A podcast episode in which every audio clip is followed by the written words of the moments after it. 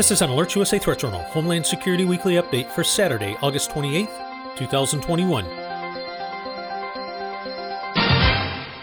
This week in security news. On 10 occasions this week, AlertsUSA subscribers were notified via SMS messages to their mobile devices regarding a variety of safety and security matters. First up, Kabul. On Thursday, AlertsUSA subscribers were some of the first in the U.S. to learn of a suicide bomber detonating near the Abbey Gate entrance to Hamid Karzai International Airport as civilians continued to seek flights out of Taliban controlled Afghanistan. According to UK Defense Minister Ben Wallace, the ISIS affiliated bomber walked into the middle of families waiting outside the gate before detonating the explosive device. 13 U.S. service members, including U.S. Marines and a U.S. Navy medic, were killed and more than a dozen others injured in the attack. In total, at least 90 people were killed and 150 more wounded. There are multiple reports that U.S. citizens who had gone to the area around the airport had been warned before the attack to leave immediately. Also, prior to the attack, a number of countries, including Germany, the Netherlands, and Canada, had announced that they could no longer conduct flights. On Friday, Pentagon spokesman John Kirby said the United States believes there are still specific, credible threats against the airport after the bombing. This attack was quickly claimed by the Islamic State in Khorasan province, or what is referred to as ISIS K. As of the time of this report's preparation Friday evening, no one has an accurate handle as to how many American citizens and green card holders remain in the country. Depending upon the source, this number ranges from the hundreds to the thousands. According to White House Press Secretary Jen Psaki, quote, the next few days of this mission will be the most dangerous period to date. Next up, there's growing concern in the US and EU about the dangers of taking in tens of thousands of Afghani refugees, the majority of which are military age males who, despite assurances of the Biden State Department, have not been properly vetted, if this is even possible. Long before the disastrous situation currently playing out with the Taliban takeover of Afghanistan and the panicked rush for the exits, European nations have been grappling with a wave of vicious immigrant attacks against women, and the attackers are coming disproportionately from Afghanistan. Most recently, in June, the Austrian city of Tulln declared a full stop to any further refugee admissions. As the mayor made clear, this decision was aimed at Afghanis, but for legal and administrative reasons, it could only be enforced in a global way. The tipping point, after a series of disturbing incidents, all emanating from Afghanis, was the brutal gang rape of a 15 year old girl snatched from the street on her way home, dragged away, and serially abused by Afghani refugees. You can find more on these stories in the latest issue of the Threat Journal email newsletter. Next up, in public health news, as of the time of this report's preparation Friday evening, Johns Hopkins University reports that there have been just under 637,000 deaths in the U.S. officially attributed to the SARS CoV 2 virus.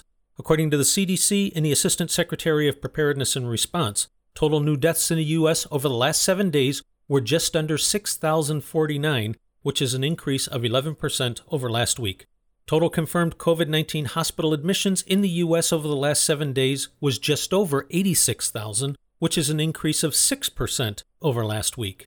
In Canada, case numbers and hospitalizations are increasing in all provinces. In Latin America and the Caribbean, Mexico leads the region in new COVID attributed deaths, followed by Brazil and Argentina. In Europe, most EU nations have reopened and are accepting travelers from the US, though social restrictions and the need for proof of vaccination vary widely. Some EU nations are also experiencing anti lockdown and COVID restriction riots and protests.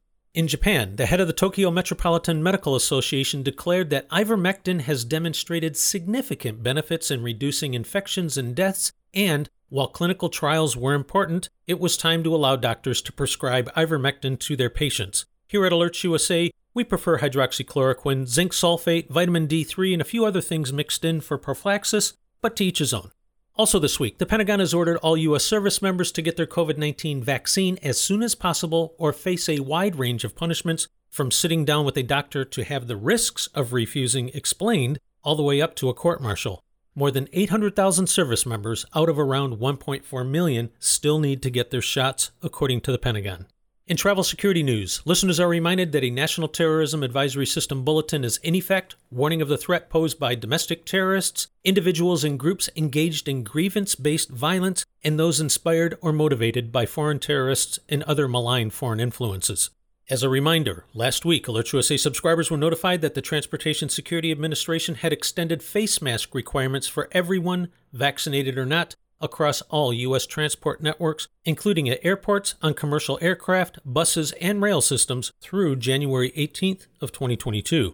Additionally, the CDC also still requires all air passengers entering the U.S., including U.S. citizens and legal permanent residents, to present a negative COVID 19 test taken within three calendar days of departure or proof of recovery from the virus within the last 90 days. If you are planning travel abroad this summer, regardless of the destination, AlertsUSA strongly recommends checking out the U.S. State Department's travel website as well as that of the CDC for safety, security, and health considerations. In addition to U.S. government travel guidance, we also recommend that you take a few minutes to register your trip with the State Department's Smart Traveler Enrollment Program.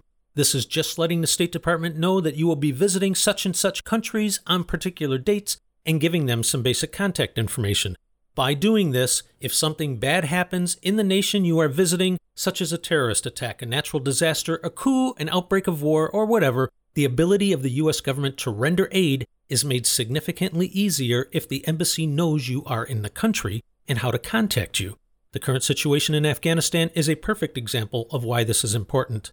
In addition to U.S. government travel guidance, AlertsUSA also regularly recommends taking a few minutes to visit the equivalent websites of the Canadian, Australian, and British governments to see the travel guidance that those nations are providing to their citizens, as threats, assessments, and travel restrictions are always articulated differently and thus may provide additional insights regarding the threat environment at your destination. You can find more on each of the stories in this report in the latest issue of the Threat Journal email newsletter. If you are not already a subscriber, simply visit threatjournal.com and sign up today. The publication is free, and a copy of this week's issue will be immediately sent to you via email. If you would like to receive breaking threat and incident alerts on your mobile device, visit alertsusa.com.